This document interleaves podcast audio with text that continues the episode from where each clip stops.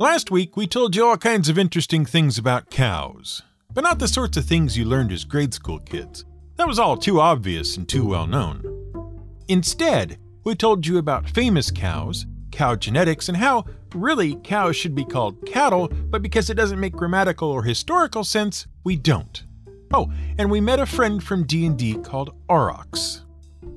All well and good, but as you can imagine, there was a lot more information about the basic beef than we could fit into one convenient sized episode for you to consume. In fact, where we wanted to start was so far down the line of all things mooing that we kept having to back up further and further until eventually what we had on our hands wasn't just one episode, or two, or even three.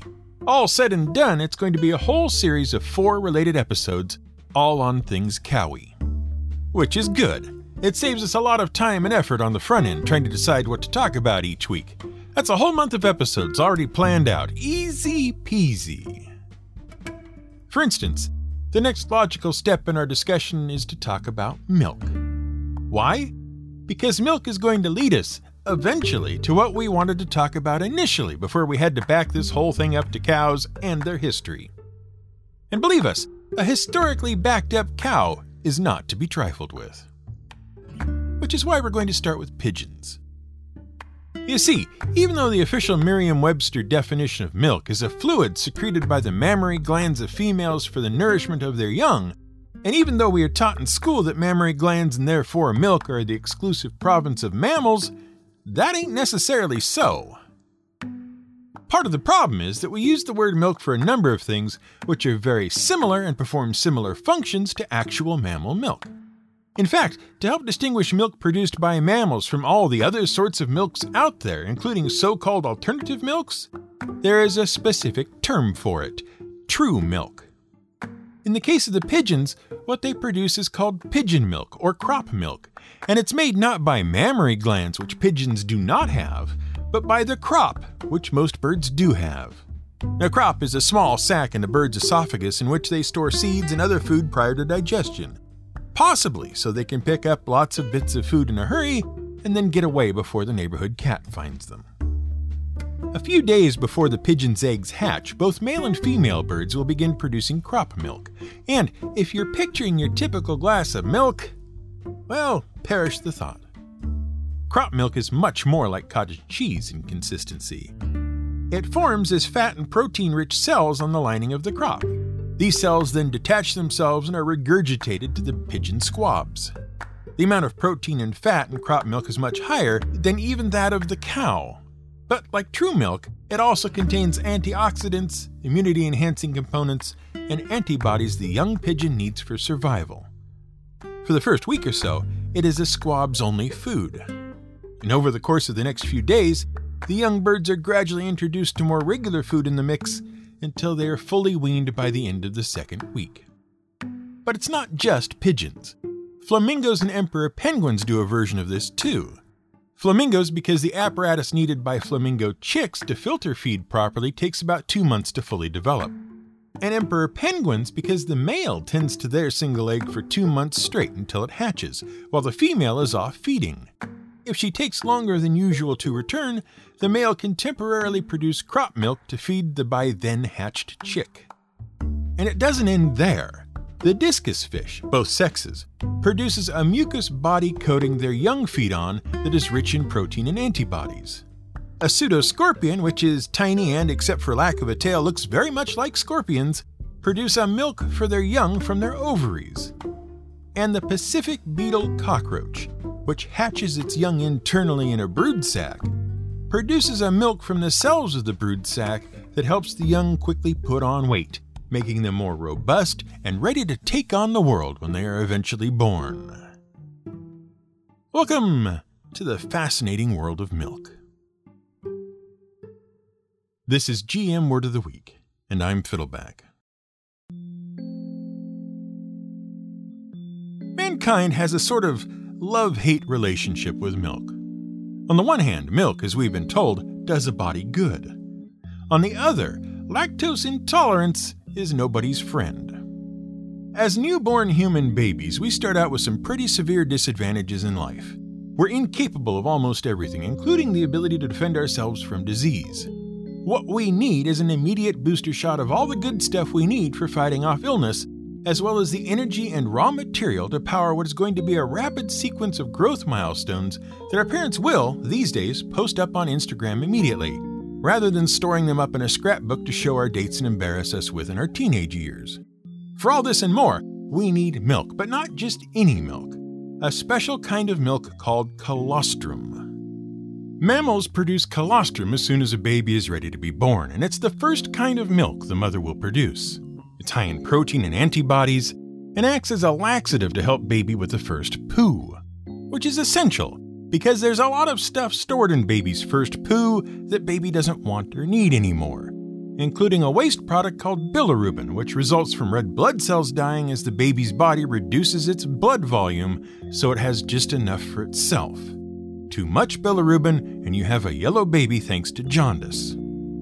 Colostrum is full of lymphocytes, white blood cells needed to attack and fight invading diseases and illness, various other constituents of the innate immune system, bits that control how the immune system works and prevent it from running wild, and a whole host of other factors that mean wee bitty baby is going to someday grow up to be an annoying teenager who the parents will take great pleasure in embarrassing. And it does all this in a concentrated, low volume way that means baby can make use of it in its still developing digestive system. Colostrum really does do a body good. In humans, it takes anywhere from two to five days for the switch from colostrum to true milk to occur. By then, protein and fat levels will have reduced, and the infant will be ready to digest the various components properly. For roughly the next six months, this is all baby should get, after that, other foods are gradually introduced, and, in general, two years down the road or so, baby should be well on the way to a nursing free diet. Those components, though, those can be tricky, especially our friend lactose. For the majority of human history, mother's milk was what you drank for about the first two years of your life, and then that was it. No more milk was available or wanted. Once you moved on to solid food, you pretty much stayed there. And once you could fend for yourself well enough to feed yourself, you didn't really look back at milk of any kind. It just wasn't needed. So early man developed with that in mind. A couple of years of milk drinking, and then you could move on to soda pop trees or whatever was available. Which means early man only needed to deal with lactose, or milk sugars, for a very brief time. Once past that period, the enzyme lactase needed to break down lactose into less complicated sugars like glucose and galactose wasn't needed anymore, and the body stopped producing it in such great quantities. In many cases, by the time someone had reached full adulthood, lactase production pretty much came to an end. After all, you weren't going to be encountering milk anymore, so why should the body waste energy and material producing a thing you no longer needed? And this was all well and good for many, many years. A friend of ours once said the following about this next moment. He really wanted to know who the guy was who was so desperate for something to drink that he looked at his friend, pointed at a cow, and said, I'm going to drink whatever comes out of that next. That could have gone wrong in so many ways. Fortunately, though, he got it right, and suddenly something called a pastoral society was born. A pastoral society is typically a group of nomadic people whose life is centered on the care and feeding of herds or flocks. It's post hunter gatherer, but pre agricultural. And it survived mostly by staying with the herd and making use of its products leather, meat, and milk. And occasionally dung, but let's not go into that. Take care of the cow, and the cow will take care of you. With the advent of the pastoralists, milk consumption became more regular and lasted later into a person's life, which, for many, many people, became unfortunate. See, without the enzyme lactase in your small intestine, the complex lactose sugar won't break down into its simpler, more easily digestible forms, which means that unprocessed lactose goes straight into your lower intestine and gets to hang out with some very robust bacteria in your gut. These bacteria love lactose. They love it so much, in fact, that they set up shop down there in your lower intestine and cause a couple of things to happen that you'd rather keep out of polite society. Just like every college kid away from home for the first time, they start trying to ferment the sugar in hopes of producing something good to drink. And just like every college kid away from home for the first time, those bacteria, in the process of fermenting, produce a lot of unpleasant smelling gases, notably hydrogen, carbon dioxide, and methane. And those gases have to go somewhere. Better out than in, as they say. But that's not all. Sugar is hygroscopic, meaning it really loves water and wants as much of it as it can get.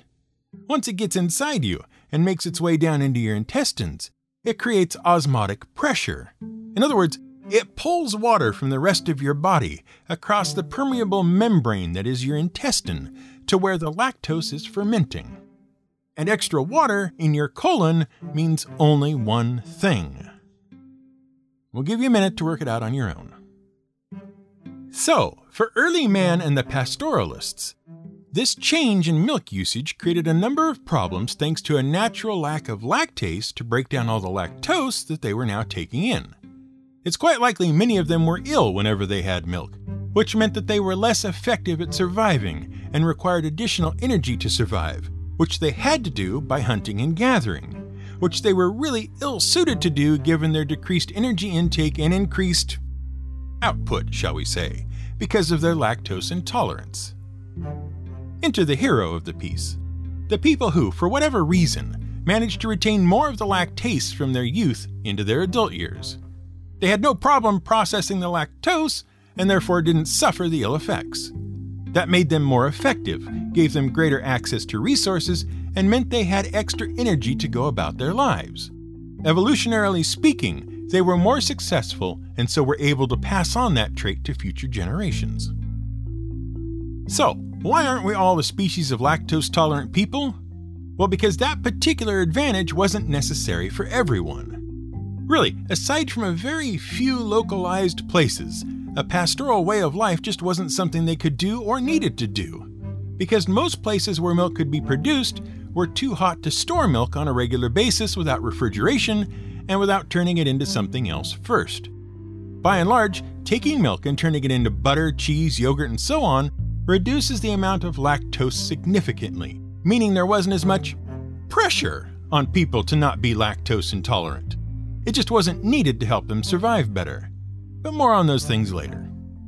In fact, even in places where milk was a regular thing, once agriculture became a big hit, there was much less milk drinking going on. For much of its history, Milk was too easily spoiled to be a regular beverage, and many people just did without it because what you needed in order to have milk that wasn't spoiled was an actual cow. Right there, about 10 feet away from you. Or a goat, we suppose. But the thing was, a cow in the front room is inconvenient, and so not many people had one. And really, you only gave milk to children anyway. Adults drank other things because, again, the vast, vast majority of adults A couldn't handle milk and B used it for other, more valuable things because those other things kept longer and were easier to move around. Most people just couldn't be bothered with milk. It went on this way for thousands of years. Sure, milk got used in the mythology of many ancient cultures. Hindu cosmology contains the ocean of milk where Vishnu and Lakshmi are said to recline. The Greeks had a story about the infant Heracles, rescued and nursed by the goddess Hera, who suckles so hard he causes Hera pain. As she jerks away from him, a stream of milk shoots out and creates the entire Milky Way, which is why it is called that. And why we call it a galaxy, because the root gala in ancient Greek meant milk. Combine that with the word for wheel, kyklos, and you have galaxy. Even so, the Greeks were, as we've discussed elsewhere, a bit stuck on themselves. They'd use sheep and goat's milk to make cheese, sure, but only barbarians, see our barbarian episode, would actually drink milk. When the Cyclops takes a break from eating men, he drinks milk instead. That's how bad milk was, only barbarians and Cyclops drink it. As for the Romans, well, only farmers drank milk. And famously, so little milk was consumed in Japan that visiting Europeans were called butter stinkers by the Buddhists due to the ambient milky smell they seemed to emit. So, for much of milk's history among most of the people, it was pretty much ignored as a source of refreshment and nutrition. Outside of Great Britain and the portion of Europe centered near Britain, no one much cared for the stuff for a very long time, even if it was processed into something else. It just didn't take. It wasn't until the advent of colonialism and the spread of European and British rule that the consumption of milk and milk products began to become a regular part of most people's diets. When industrialization finally hit the world in the early to mid 19th century, one of its key advancements meant that milk consumption would really take off. With the coming of the railroads, it was now possible to not only increase the supply of milk being made, but also to increase the reach of its distribution. Milk didn't have to be produced in your own barn, which, with the move into cities caused by industrialization, people increasingly didn't have. Now, country made milk could be on the city table in the morning. The milk trade finally began to grow, albeit slowly, towards the end of the 1850s as people took more and more interest in having fresh, whole milk. Which meant that the article in the May 8, 1858 issue of Frank Leslie's illustrated newspaper was perfectly timed to do as much damage as possible to milk's image. A 5,000 word article pointed the finger at a bunch of Brooklyn and New York distilleries and accused them of poisoning children with their milk products. Called swill milk, it came from cows fed on the steaming leftover grains from the alcohol distillation process. These cows were kept in terrible conditions and often only lived a few months, during which time they produced a sickly blue milk which the distilleries would try to mask by adulterating the milk with anything from chalk to eggs to molasses and flour. Then they'd slap a pure country milk label on it and sell it to the public, which in turn would feed it to children. The illustrated newspaper would then go on in later articles to claim that two thirds of all children's deaths in Brooklyn and New York could be tracked right back to swill milk, claiming 8,000 deaths in the previous year. And then the accusation spread. Not only New York, but Boston, Chicago, and San Francisco all had similar problems, and public outrage was such that many of the distilleries that provided the milk would end up shutting their doors forever. In 1908, President Theodore Roosevelt's Surgeon General released a 600 page report that laid the blame for most of the nation's childhood deaths squarely on the door of impure swill milk. Fortunately, the Surgeon General also knew exactly what to do about it, because 40 years earlier, France had already figured it out.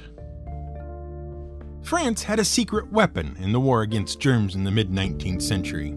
See, up to that point, the war against germs was a losing war, mostly because no one could agree on whether there was anything there to fight at all, and if there was something there, whether you could actually do anything to prevent it from being there.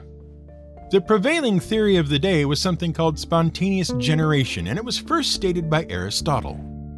At which point, it became accepted scientific fact for the next 2,000 years or so. Basically, it goes like this Some living things don't need seeds or eggs or parents, they just happen, coming into being from non living matter. You can no more prevent that from happening than you can turn off the sun. Mice, for instance, just spring living from the mud.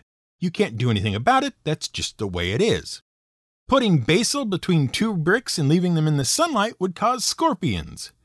Rotting meat caused maggots, and irrationalism caused Twitter. That sort of thing. Then, in the late 1700s, along comes a radical new theory. Well, not entirely new, but certainly in the 1700s, germ theory begins to pick up steam. The germ theory of disease says that diseases don't just happen for no reason, they don't occur from nowhere. They're instead caused by things, little things, things that are very, very hard to see.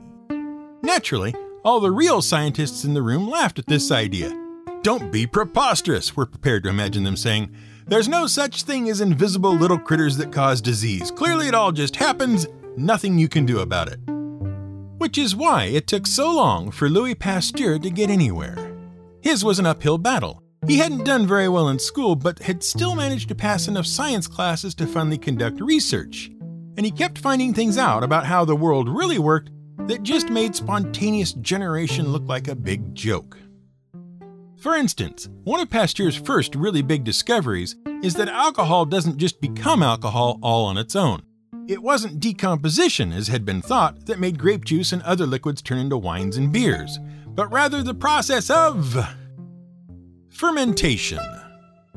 That's right, Louis Pasteur discovered it was yeast and fermentation that made alcohol alcohol, and that yeast, much like bacteria in your gut, really, really like sugar. After that, he sets about disproving spontaneous generation, showing that boiled liquids in sterilized and sealed containers wouldn't spoil and nothing grew in them. So it couldn't be the case that fungus and molds and other nasty things just happened no matter what you did.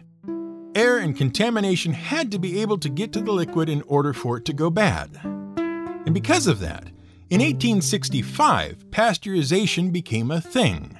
First with wine, which is what he was doing the initial boiled liquid experiments with, and then for milk.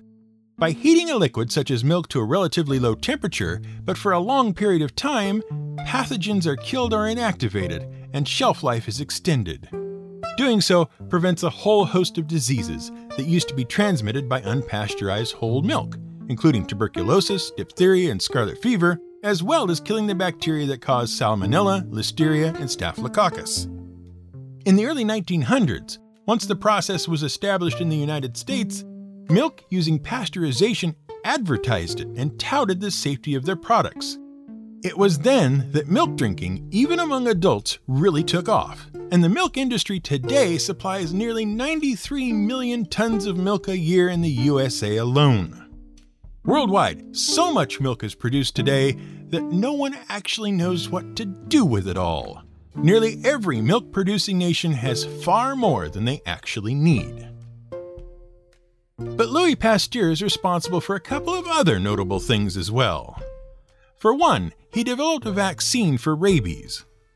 In 1885, under supervision of local doctors, because Pasteur was not a doctor himself, the first human rabies vaccination saved the life of nine year old Joseph Meister, for which Pasteur was hailed as a hero. But the second thing? Well, Pasteur also did work on anthrax in cattle, which led to the thing we just mentioned vaccines, which Pasteur called vaccines in honor of a man named Edward Jenner, who developed a cure for smallpox using a weakened form of the related vaccinia virus, also known as cowpox.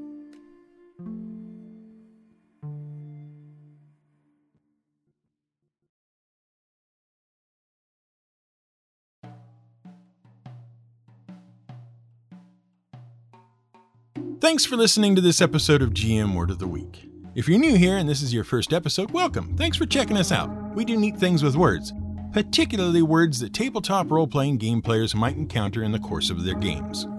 If you enjoyed this, don't forget to subscribe. Even with 235 episodes under our belt, we haven't finished yet. We know, who knew there were so many words?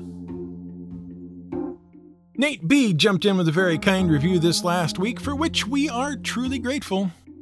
If you find us in your podcatcher of choice and there's a way to rate or review the show, we certainly would appreciate it if you did so. It's an easy way to show your support, and it helps other folks find us as well. Supporting us on Patreon is also extremely helpful. Not only does it keep the show going in a general sort of way, it also helps us do cool things like gain access to research papers when the need arises, so we can read up on recent studies about milk production, for instance. If you'd like to help out, head over to gmwordoftheweek.com and click the yellow banner at the top. This episode was researched, written, and produced by Brian Milk Mustache Casey. Music for this episode was selected from the vast collection of Blue Dot Sessions.